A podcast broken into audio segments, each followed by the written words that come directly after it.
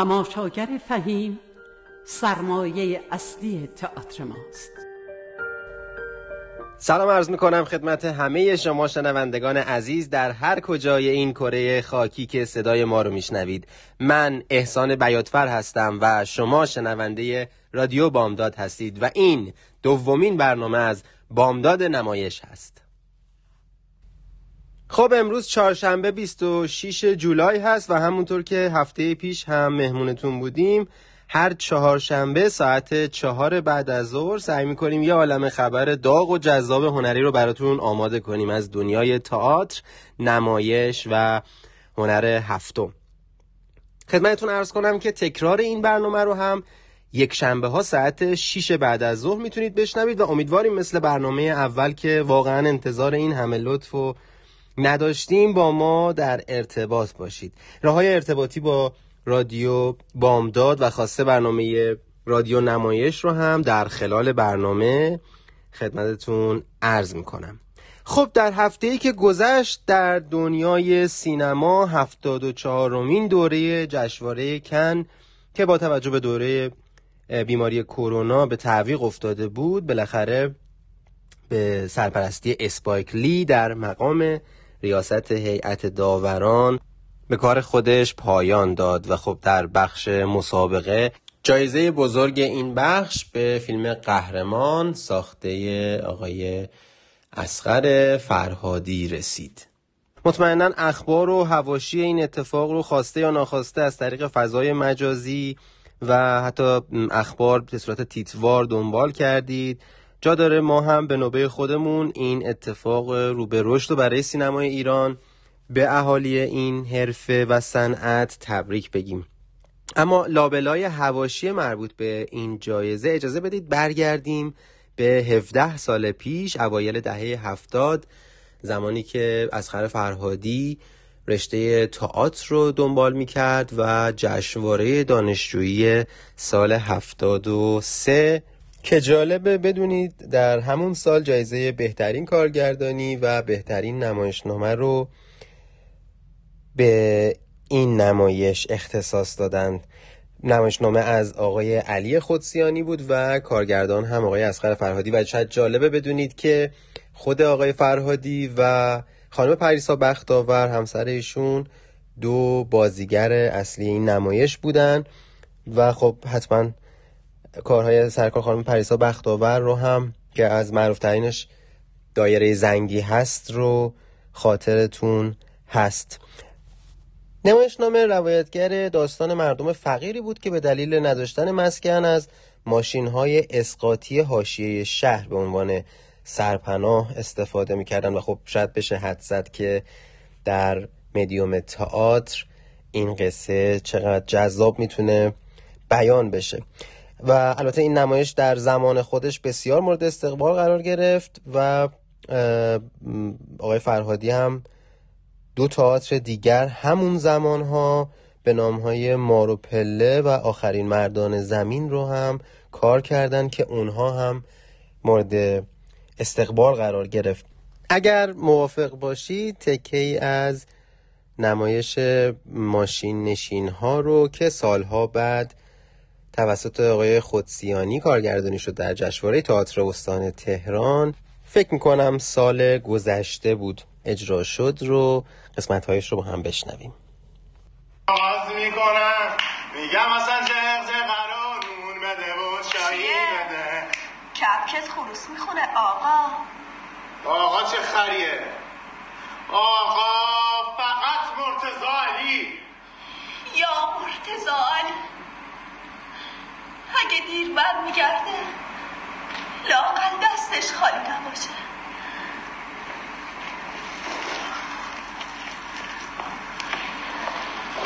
حالا وا کنون چشای خوشگل تو حالا وا کنون چشای خوشگل تو اینا چیه؟ ای بابا نکنه می‌خوای بگی؟ دیگه پولم ندیدی ها؟ دیدم اما این همه؟ آره.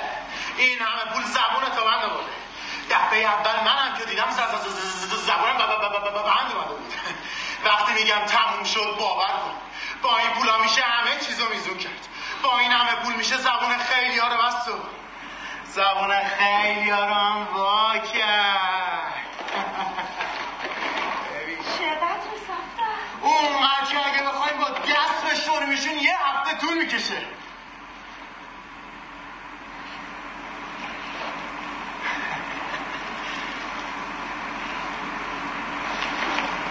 از کجا بودی؟ کار کردم چه کاری؟ باز زدی زنده سینجی مقدار است دزدیدی؟ دست خوشحال است ما رو باش که پیش خودمون گمون می‌کردیم اگه آدم آدم بگن سفتره دست میگه به این دسته حساب نگاه کن به این دسته میاد دسته یه دوز باشن این تاقره رو نمی‌بینی این زخمه رو نمی‌بینی کوری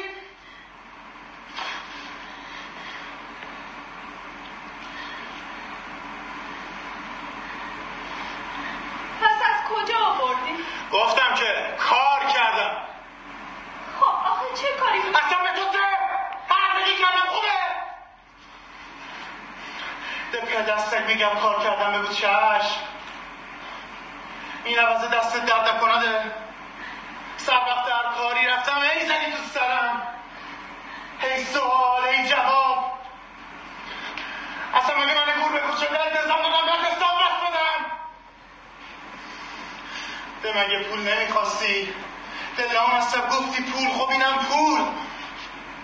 دیگه چه مرگت لا دار اگه پول هرزگی از گلوم می‌رفت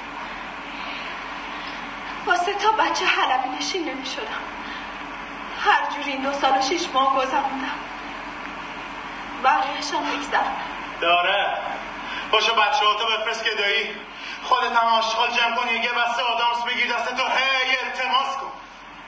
سگ شرف داره به دزدی. خب قسمت هایی از نمایش ماشین نشین ها که سال گذشته در جشنواره استانی تهران به کارگردانی نویسنده نمایشنامه خود آقای علی خودسیانی که در سال 73 هم توسط آقای فرهادی کارگردانی شده بود رو شنیدید و خب به نظرم نشون میده که دغدغه پرداختن به مسائل اجتماعی از همون ابتدا مورد توجه آقای فرهادی بوده. و اما به سنت برنامه گذشته که سری به بازار نش زدیم اجازه بدید بپردازیم به یکی از رمان هایی که به تازگی در این حوزه توسط نشر چشمه چاپ شد. رمان حفره نوشته محمد رضایی راد که به تازگی چاپ شد و به همین مناسبت نشر چشمه صحبتی رو با آقای رضایی راد انجام دادن که در ادامه اون رو گوش خواهیم داد. اجازه بدید قبل از اون ارز کنم خدمتتون که محمد رضایی راد فیلم نویس، نمایشنامه نویس، کارگردان تئاتر، نویسنده، پژوهشگر و استاد دانشگاه اهل ایران هستند و فیلمنامه های ایشون برنده جوایز متعددی از جشن خانه سینما و جشنواره فیلم فجر و جشنواره فیلم آسیا پاسیفیک شده. فیلم کودک و سرباز با فیلمنامه از ایشون به کارگردانی آقای رضا میرکریمی برنده بالون نقره‌ای جشنواره سقاره از نانت فرانسه شد. خب اگر موافق باشید مصاحبه ای که نشر چشمه با محمد رضای راد به مناسبت انتشار رمان حفره ترتیب داده رو با هم گوشهایش رو بشنویم.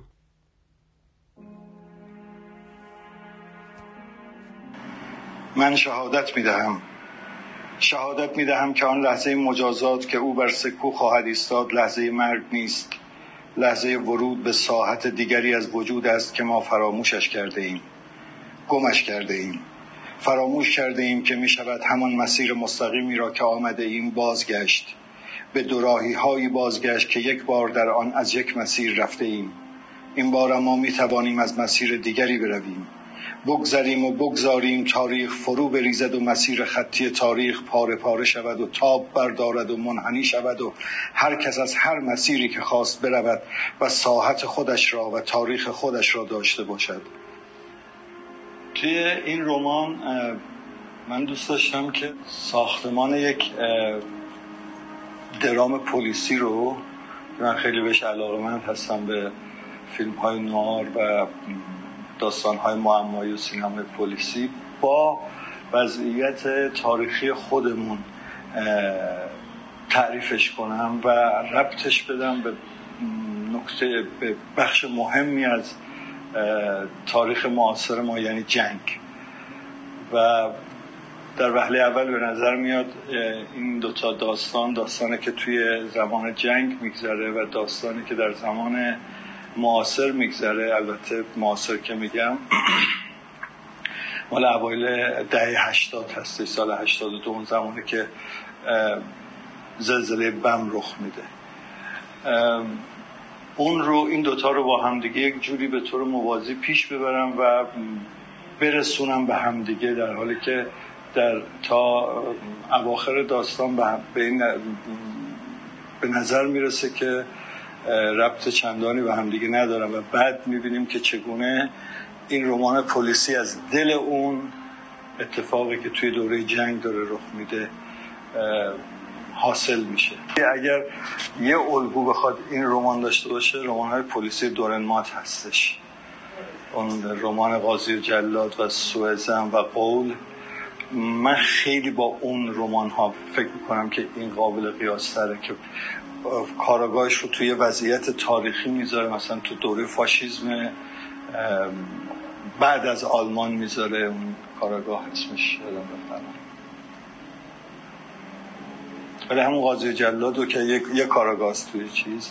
اون جهان تیره و تباهی رو که در واقع توی کارهای دورن مات هست. اگه یه الگو بخوایم برای این رمان پیدا کنیم برای من بیش از مثلا چندلر و دشیل همت دورن مات هستش. شما می توانید بازگردید به آن دو های دیرین. اگر دوست داشتید انقلاب رخ بدهد از همان مسیر قبلی بروید و اگر دوست داشتید رخ ندهد یا پشیمان شده اید از مسیر دیگری می روید و تاریخ را می گردانید و جور دیگری طی می کنید تاریخ را و مسیر زندگیتان را. اینجوری هر کدام تاریخ خودمان را داریم ساحت خودمان را. من شهادت می دهم که او نمرده است و اینها خاطرات گذشته نیست که سائق وار بیایند و به ذهن مردهش اصابت کنند. هر آنچه از سر خواهد گذراند و شما خواهید دید نه تجربیات یک روح بلکه همه اینها از همین لحظه و همین جا رخ خواهند داد. همگی در ساحتی از ساحات گم شده زندگی که ربطی به حیات معنوی ندارد و ربطی هم به جهان مرگ ندارد زیرا که او نمرده است و من این را شهادت می دهم و باز هم شهادت خواهم داد بعدا. این ساحت گم شده که نامی ندارد جز ساحت گم شده تنها در همین جا در همین صفحه ها و به معجزه همین ها رو خواهند داد نه در هیچ جای دیگر. یه مفهومی رو که من اینجا سعی کردم توی هر دو بخش این رمان بستش بدم همین مفهوم حفره هستش که در واقع میشه اگر من این رمان رو کس دیگری نوشته بود و من منتقدش بودم رو همین مفهوم کلیدی حفره در واقع تعمل می‌کردم به مسابقه یک جور حفره یه جور شکافی که توی تاریخ ما وجود داره و با فرو رفتن توی این حفره میشه در واقع بسیاری از فروبستگی های این تاریخ رو شاید کشف کرد و یا برملا کردش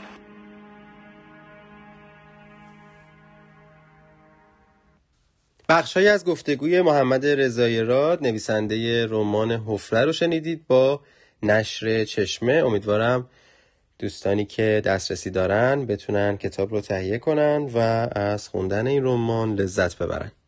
خب اجازه بدید خبرها رو با خبری از بزرگترین اتفاق ورزشی دنیا که این روزها شاهدش هستیم با رعایت پروتکل ها حتما دیدید که رقابت ها در رشته های مختلف دنبال میشه و امسال همونطور که می‌دونید المپیک در توکیو و کشور ژاپن داره برگزار میشه.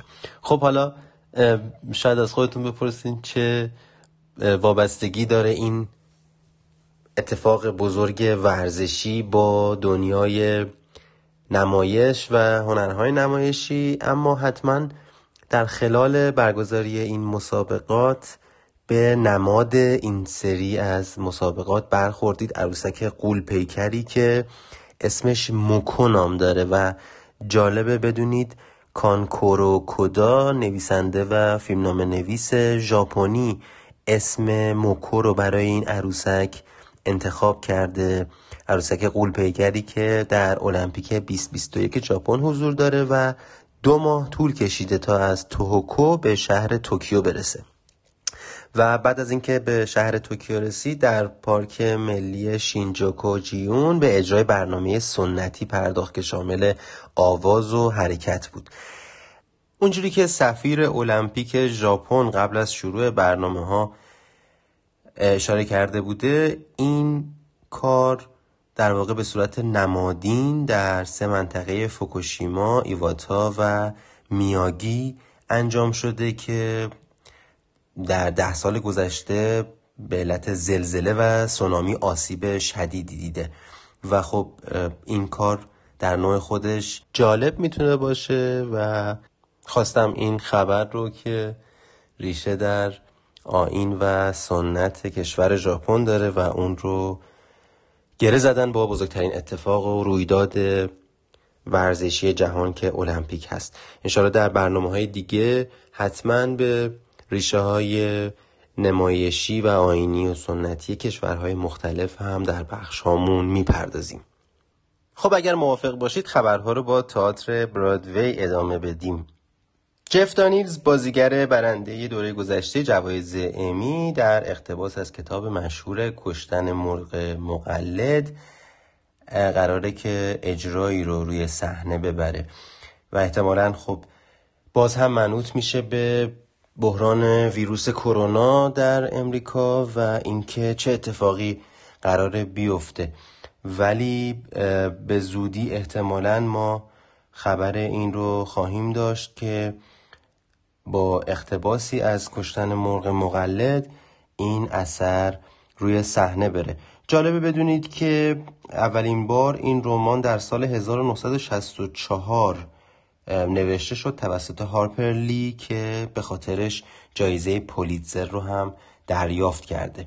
و خب از اولین انتشار این رمان تا الان بیش از چهل میلیون نسخه از این کتاب به فروش رفته و به چهل زبانم ترجمه شده. و دیدنش خاری از لطف نیست با توجه به بحران سیاه پوستان که این روزها هم شاهدش هستیم با توجه به اینکه هارپرلی در این رمان خودش به داستانی می‌پردازه داستان وکیل مدافعی که سفید پوست هست خانم سفید پوستی که باید از موکل خودش که جوان سیاه پوستی هست و متهم به تجاوز به دختری سفید پوست هست و در همون زمان هم اتفاق افتاده دفاع کنه. اگر موافق باشید سری بزنیم به اتاق فرمان. دوستانم موزیک اصلی فیلم کشتن موقع مقلد رو آماده کردن. میشنویم و برمیگردیم. در خدمتتون هستیم با ادامه برنامه.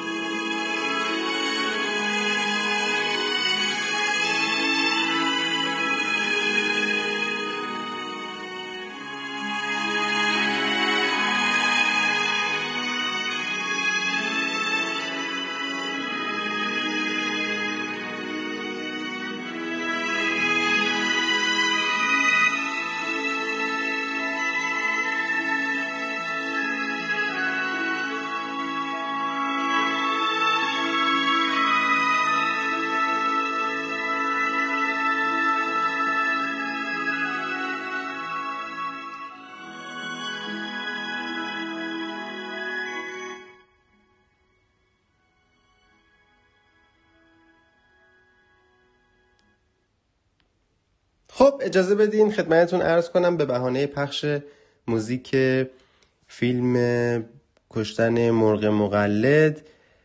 توضیحاتی رو نسبت به فیلمی که جایزه اسکار بهترین بازیگر رو برای بازیگر نقش اول مرد خودش یعنی گریگوری پک به همراه داشت.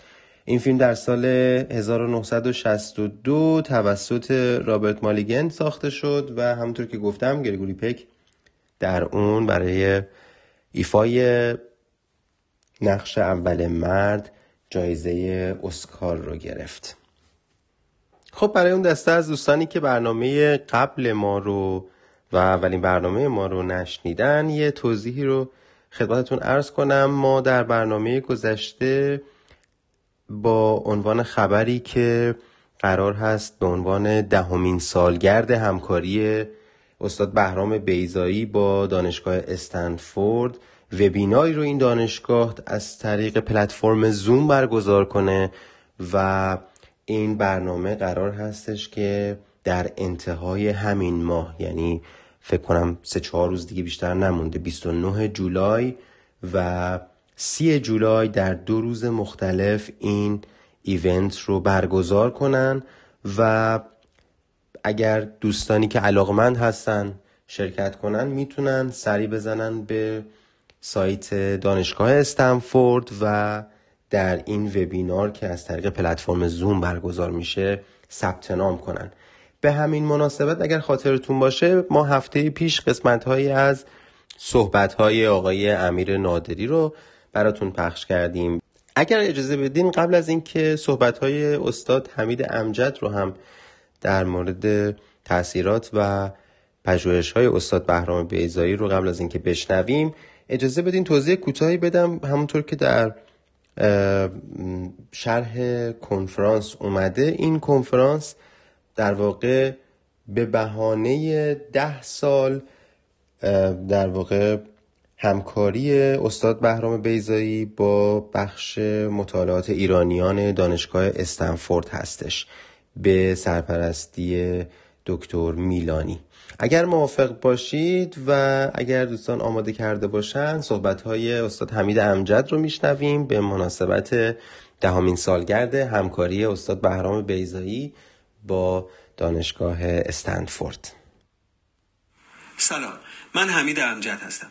نوشته مختصری که در این هماندیشی ارائه کردم با پرداختن به رویکرد سنتی تئاتر و سینمای ایران در شخصیت پردازی بر مبنای قطبیت استورعی خیر و شر و اشاره به شخصیت های ذاتن کامل و یک پارچشون که دوستدار عملگرایی صرفا عینی بی بهره از ذهنیت و فاقد تضاد و تناقض درونی هستند شروع میشه و اینکه شخصیت در مفهوم مدرن یعنی شخصیت بهرهور از کنشمندی ذهنی شخصیت فراتر از هویت بسیط و یک پارچه سنتی و شخصیت حاوی پیچیدگی و تعارضهای درونی با آثار بهرام بیزایی وارد تئاتر و سینمای ایران میشه. در ادامه به سلطه ساختار و عناصر اسطوره اژدهاکشی و روایتی که ما حتی در دوره تجدد از خودمون داشته و داریم پرداختم. پهلوان اژدهاکش تجسمی از ارزش هایی که سنت مستقر فرهنگی خود رو با اونها تعریف می‌کنه. دیو یا اجدها تجسم ضد ارزش هایی که دیگری با اونها تعریف میشه.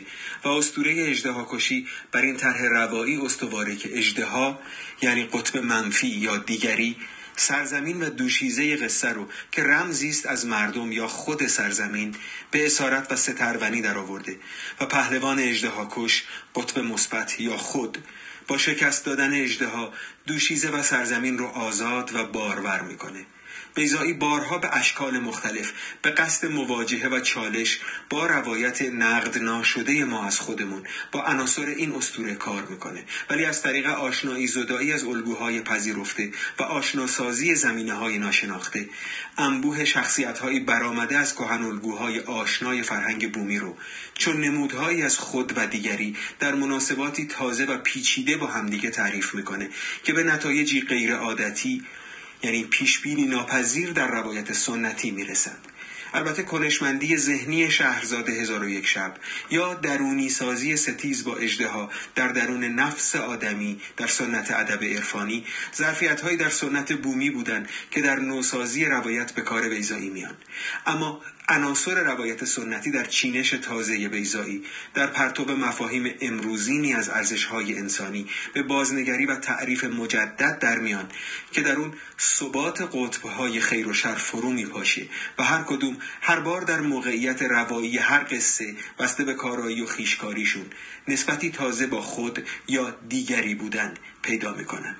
ضمنا منظر پیشا مدرن به روایت ای از درون چارچوب روایت نگاه می‌کنه و به همین علت اون رو حقیقت یا معرفت، تاریخ، تبارشناسی، روال طبیعی امور، معنای هستی یا مفاهیمی از این دست میشمره استور نامیدن چنین روایتی محصول این توانایی ذهن مدرنه که از بیرون قاب روایت بهش نگاه می‌کنه و در ارجاع مستمر بیزایی به گونه های مختلف استوره اجدها کشی یعنی در بازگویی های چند بارش به صورت های تاریخی، معاصر، خیالین، واقع نما، تلخ و جدی یا مزحکه و کنایی در کار او مدام با فراتر رفتن از چارچوب روایت یا گذر از سطحی روایی به سطح دیگه مثل قصه در قصه، بازی در بازی. فیلم در فیلم.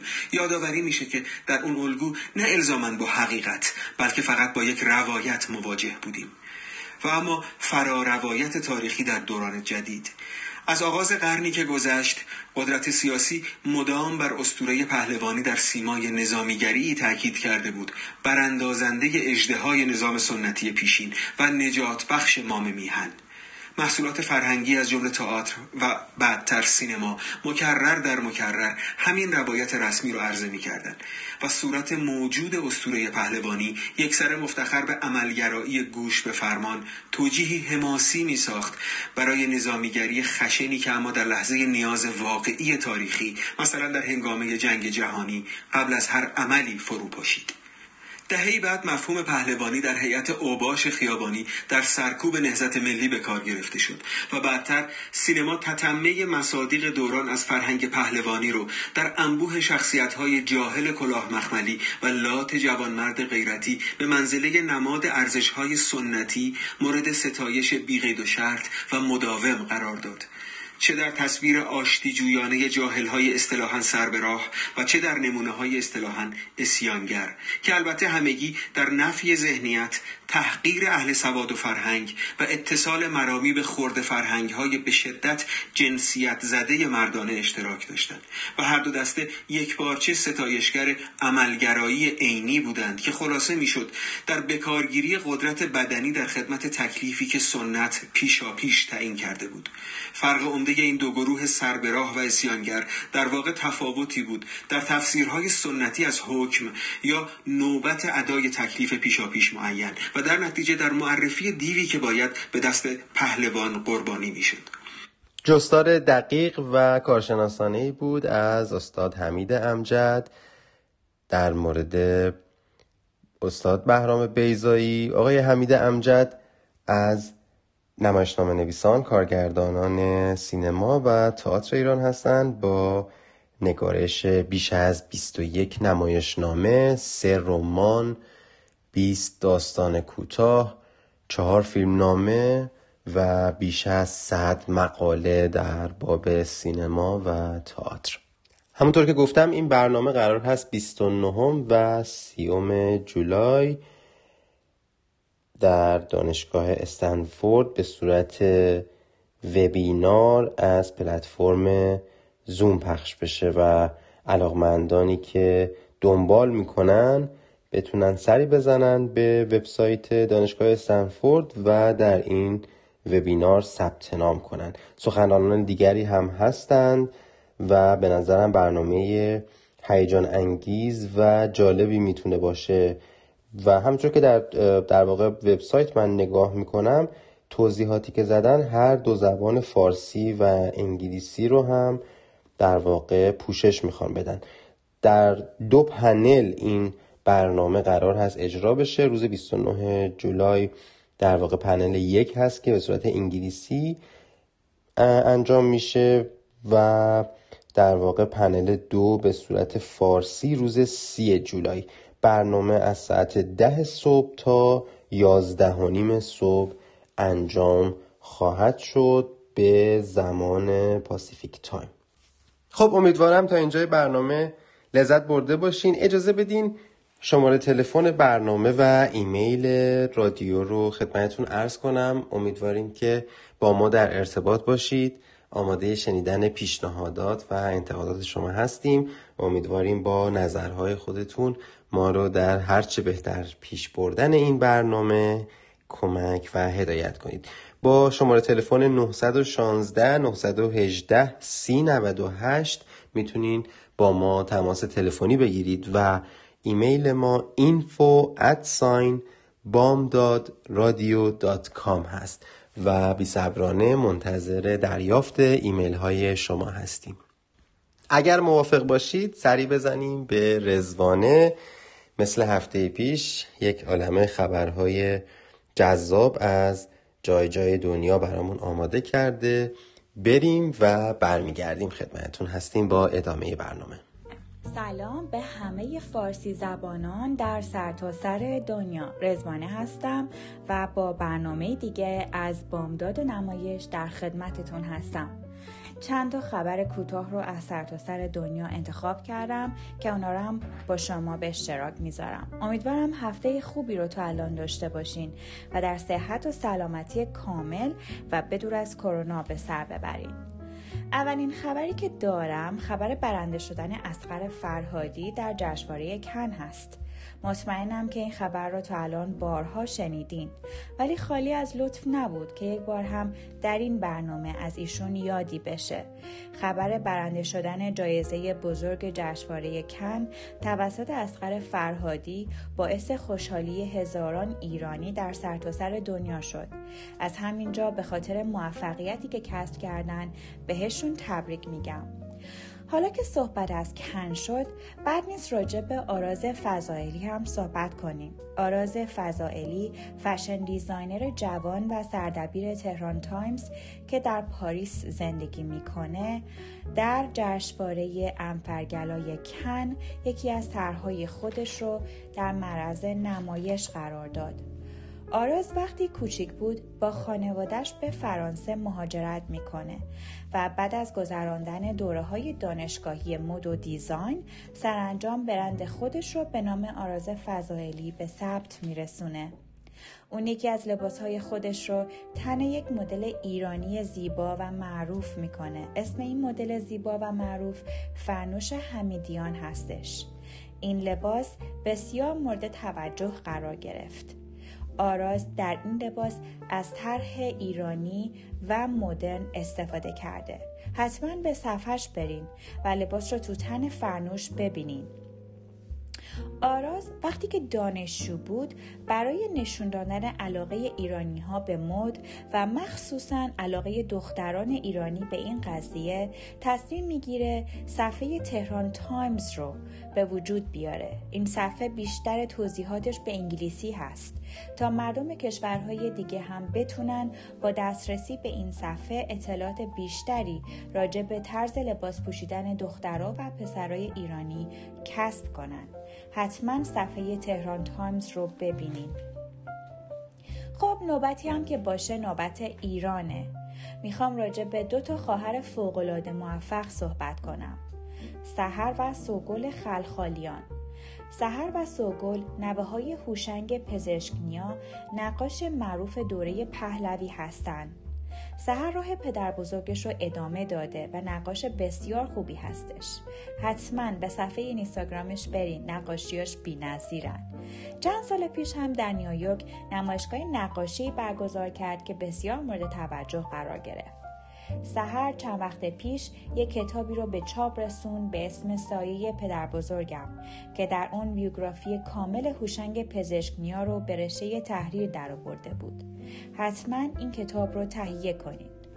حالا می‌خوایم بریم سراغ خواهر دوم سوگل خلخالیان. سوگل هم کتاب خودش رو به نام آخرین شهرزاد هفته پیش منتشر کرد. این کتاب با صدا و نقاشی های علی اکبر صادقی هم موجود هست. نقاشی های علی اکبر صادقی فوقلادن. حتما برین و نگاه کنین. سوگل قبلا در برنامه نشنال جوگرافی شرکت کرده بود اون با عکس و فیلمایی که از سرتاسر سر دنیا در سفرهایی که داشته گرفته نظر هزاران علاقمند رو در سرتاسر سر دنیا جلب کرده عکساش یکی از یکی قشنگترن. حتما به صفحش برین و یه سری به اونجا بزنین. نوبتی هم که باشه نوبت شخصی هست که دیگه پیش ما نیست و چند وقت پیش هم سالگرد فوتش بود. هنرپیشه و کمدین معروف رابین ویلیامز. مطمئنم که بارها اسم اون رو شنیدین. رابین ویلیامز در سالهای آخر عمرش به افسردگی و پارکینسون مبتلا شده بود. ازش پرسیده بودن که وقتی که دیگه تو این دنیا نباشی دلت می‌خواد کجا بری؟ و جواب اون این بود کنسرت موتسارت و الویس پریسلی اون که با فیلم های شاد و خندهدارش دل میلیون ها آدم رو شاد می‌کرد خودش به افسردگی شدید دچار شده بود. و این گونه با زندگی وداع می‌کنه که خودش رو دار می‌زنه. بسیار تاسف آوره. مصرف مواد مخدر و الکل هم مزید بر علت افسردگی شدید او بودند. البته بارها برای ترک اونا تلاش کرده بود ولی متاسفانه بینتیجه بود. برای از دست دادن این هنرمند عزیز هم خیلی متاسفیم. و حالا آخرین خبر. قرار در سپتامبر در استرالیا یادمانی برای عباس کیارستمی برگزار بشه. عباس کیارستمی کارگردان فوقالعاده سینما به خاطر یک قصور پزشکی از میان ما رفت. 46 فیلم این هنرمند گرامی به علاوه عکس های بینظیرش قرار در استرالیا به معرض نمایش عموم در بیاد. برخی از عکسای این هنرمند تا حالا دیده نشدن و این اولین رونمایی از بعضی از آثار ایشون هست. دوستداران عزیز کیارستمی بلیت خودشون رو الان می‌تونن تهیه کنن و به تماشای فیلم های قشنگ کیارستمی بپردازن. عباس کیارستمی بعد از چند ماه بستری میشه. و عمل جراحی میشه در تهران و سرانجام برای ادامه درمان به پاریس میره و در 14 تیر ماه 95 در پاریس از دنیا میره. در حال حاضر کشورهای مختلف دنیا از جمله فرانسه و استرالیا یادمانی رو برای ایشون برگزار کردند امیدوارم در شهر و کشور شما هم همچین یادمانی رو برای عباس کیارستمی برگزار کنن تا شما هم بتونین اگر که فیلم ها و عکساشون رو ندیدین برین و از این موقعیت خوب استفاده کنین. خب دوباره به پایان قصه رسیدیم و حکایت همچنان باقی. سلامتی و دل خوش برای تک تکتون آرزومندم. هر کجا که هستین شاد و سرحال باشین. تا هفته دیگه و درودی دیگر بدرود. خب ممنونم از رزوانه با خبرهای جذاب و متنوش در خصوص خبر آخر امیدواریم وضعیت کرونا در شهر سیدنی به گونه بشه تا این رخداد سینمایی و همچنین نمایشگاه عکس های منتشر نشده. آقای کیارستمی که برای اولین بار در این شهر رو نمایی میشه بتونه به کار خودش ادامه بده. در ماه آگوست قرار هستش که این در واقع جشنواره فیلم و عکس انجام بشه و امیدواریم که خبرهای اون رو هم براتون پوشش بدیم. برای اون دسته از دوستانی که تازه به جمع ما پیوستن باید ارز کنم که برنامه بامداد نمایش از رادیو بامداد روزهای چهارشنبه بعد از ظهر ساعت چهار و تکرار اون یک شنبه ساعت شش بعد از ظهر پخش میشه و پل ارتباطی ما با شما شماره تماس 916 918 3098 و ایمیل info at sign هستش. امیدوارم که برنامه رو گوش بدین و با نظرات و پیشنهادات و انتقادات خودتون ما رو در هرچه بهتر شدن این برنامه یاری کنید.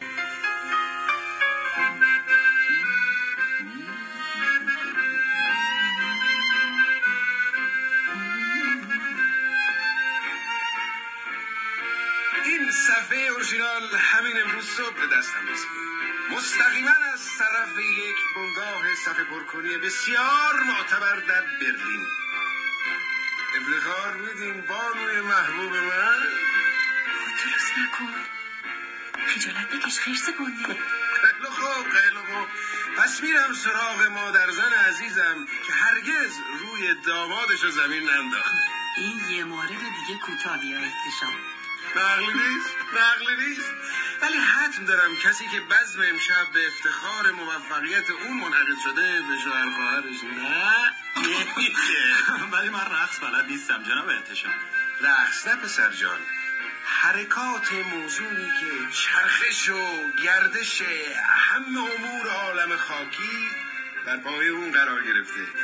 ما خورشید دریا و شب و روز چی شده؟ شوهرت فیلسوف مشرب شده سعید. عین مرغ دونه ورشین میمونه. به هر چیز یه نک می‌زنه. خبر مهمی دارم که جزمن شما جوان نازنین رو به شهر میاره. چه خبری جناب احتشام؟ رئیس جمهور فرانسه هفته گذشته هیئت فوق‌العاده‌ای را به ریاست جنرال وگان به ایران فرستاد تا ضمن شرکت در جشن عروسی ولیعهد و فوزیه رسما از اعلی حضرت عذرخواهی کنم عذرخواهی برای چی؟ به دلیل سوء تفاهمی که سال گذشته به جهت شیطنت یکی دو روزنامه فرانسوی حادث شده. فکاهیاتی علیه شخص الله حضرت نشر کرده بودن که موجب قطع روابط سیاسی شد. خب ایرتش به من چی آبجی خانم؟ برقراری مجدد روابط. یعنی اینکه اعزام محصلین به فرانسه برخلاف روالی که دو سال گذشته دیگه هیچ مانعی نداره. خیلی خبر خوبیه. از شنیدنش خوشحالم. اقلش اینه که برادرت می‌تونه جهت ادامه تحصیل. به همون سرزمینی بره که زبون مردمش رو از پدر آموخته البته اگر به بنده بود ترجیح می‌دادم شما به سرزمین جرمن ها برید حالا چرا اونجا؟ این که دیگه با عنایت به اوضاع حالی از هر من شمس آقای جوان اولا که اونا در این ایام میرن تا به قدرت اول جهان تبدیل بشن. و داد همه ملل جفادیده رو از استعمار پیر بریتانیا می‌گیرن دوما با اقلیت یهودی ثروتمندی که اقتصاد دنیا رو به فساد کشونده راه قهر و معارضه پیش گرفتن. دانکی شد. و سیومن این که ملت آلمان هم در زمره آریا هایی هستند که نسبت به وطن آریایی ما نظری محبانه و دوستانه دارن ولی وطن آریایی ما جنگ طلب نیست شازده. خصوصا رعیت بینوا که از صبح تا پسین دنبال یه لقم نان حلاله ولا غیر. بخش های از سریال مدار صفر درجه ساخته حسن فتحی که در سال 86 از تلویزیون ایران پخش شد رو شنیدیم. همونطور که می‌دونید نام این سریال از نام رمان معروفی از نویسنده بزرگ ایران آقای احمد محمود برگرفته شده.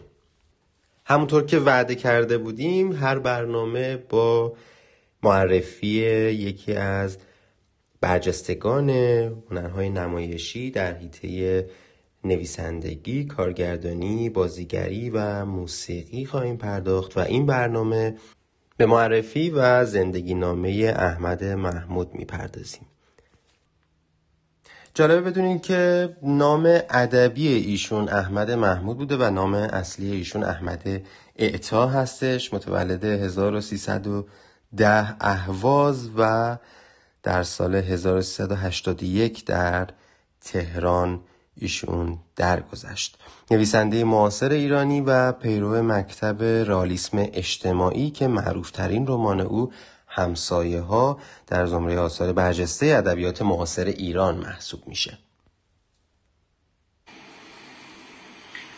نمیشه گفت چطور شد که نویسنده شدم. هدایت یه داستان داره به نام فردا. من اولین داستانی که توی زندگی میخوندم. این داستان رو خوندم اونم در سال مثلا سی فرض کن.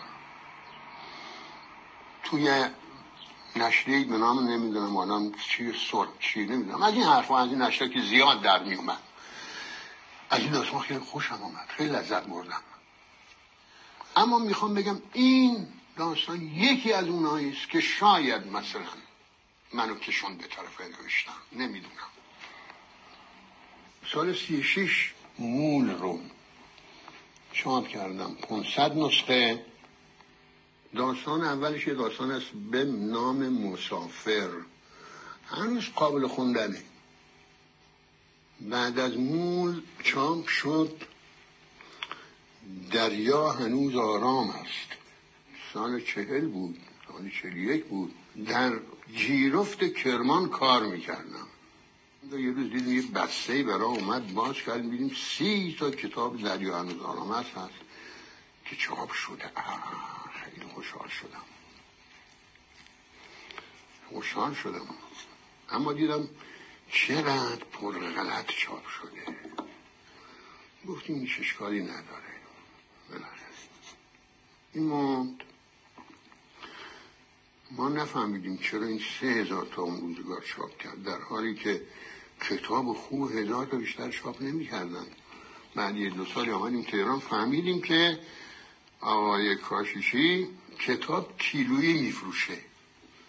یه ترازو گذاشته اونجا سنگ هم گذاشته. اون وقت به ازای هر کیلو کتاب که میفروخت یک کتاب دریا هنوز آرام است مهر جایزه می‌زد پشتش می‌داد به خریدار. شده بود جایزه خریداران کتاب کیلویی. گفتم آقا من یک کیلو دریا هنوز آرام است می‌خوام.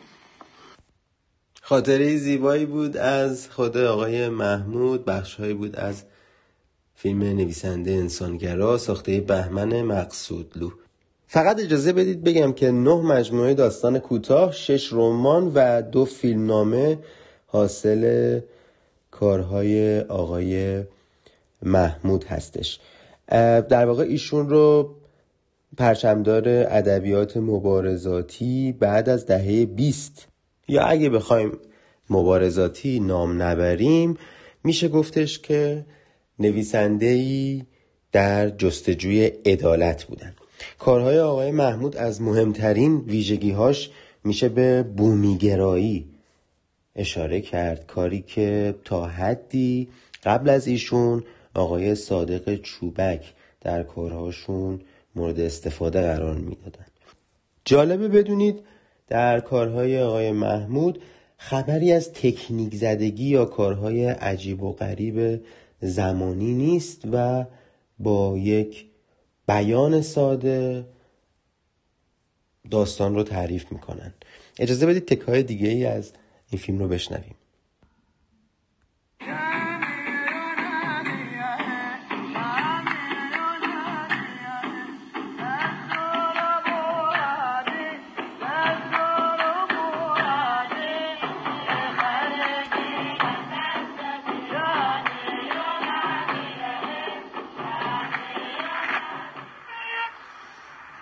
بامداد یک روز گرم تابستان آمدند و با تبر افتادند به جان نخلهای بلند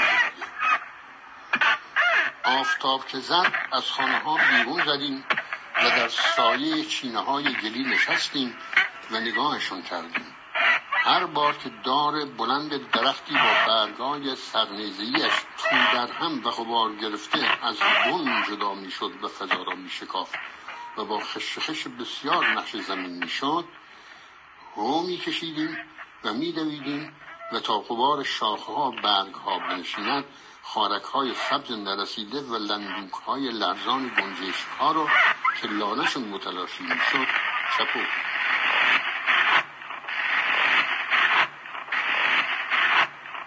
من خوزستان رو دوست دارم. خوزستان رو خیلی خوب می‌شناسم. خوزستان یه سرزمین رنگینه. به گمان من برای داستان نویسی خیلی عالی خوزستان. نگاه کنید خوزستان است که کارهای مهم درش صورت پذیرفته. نفت کشف شده پالشگاه درست شده جنگ ها بهش تحمیل شده عرض شود. خیلی چیزایی که من می‌تونم یه سری براتون بشمارم. مهاجرت شده به اونجا. بله مدرنیسم اونجا شروع شده.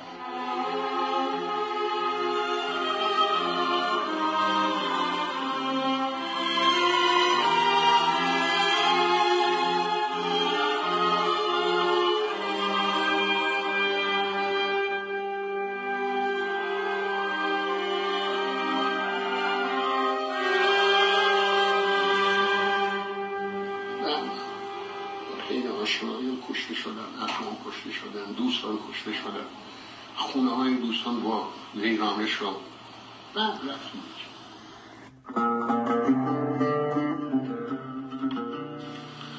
تأثیرش خیلی سریعتر از دیگران روی من بود. کما اینکه زمین سوخته رو خیلی زود من نوشتم. خیلی انتقاد کردم گفتم جنگی که پایانش معلوم نیست چطور در موردش نوشته. سه ماه من موندم احواز برای اینکه این مان رو بنویسم رفتم تا خط مقدم جبهه اجازه نمی‌دادن البته اونجا یک سیل مهمات اصله آمده بود. و تمام حاشیه غرب ایران مجموع غرب ایران را زیر خودش گرفته و له می‌کرد خب دیدم خانواده خودم جنگ زده اون زندگی رو گذاشتن با یه ساکوی دمپایی را افتادن. برادرم کشته شده. فامیلم همه فراری پربار شده بودم و حجوم بردم بهش و دو ماه تمامش کردم و از چاپ در و اتفاقا از چاپ که در اومد یازده هزار تا چاپ کرده بود 20 روز بعدش چاپ دوم 22 هزار تا شد. خوندن مردم بردن یعنی اون یک مقدار اثری رو که دلم می‌خواست بذارم به مردم بگم بابا اینا خواهرها برادرای شما هستن. اینا از جنگ فرار نکردن. اون اثر رو گذاشت. بله روحشون شاد باشه. از نویسندگان تأثیر گذار در ادبیات داستانی ایران به حساب میان. همسایه ها داستان یک شهر زمین سوخته و مدار صفر درجه و در انتها درخت انجیر معابد جزو رمان های برجسته آقای محمود به حساب میاد. خب شنوندگان عزیز با توجه به اینکه به ساعت پنج بعد از ظهر نزدیک میشیم باید ارز کنم که تکرار این برنامه رو می‌تونید یک شنبه ساعت شش بعد از ظهر بشنوید. آخرین خبری که می‌خواستم خدمتتون ارز کنم مربوط به اجرای شیرشاه در برادوی هست. و خبرهامون رو با پخش موزیکی از یکی از اجراهای شیرشاه به پایان می‌بریم. خوب و خوش باشید تا چهارشنبه دیگه. درود و نصد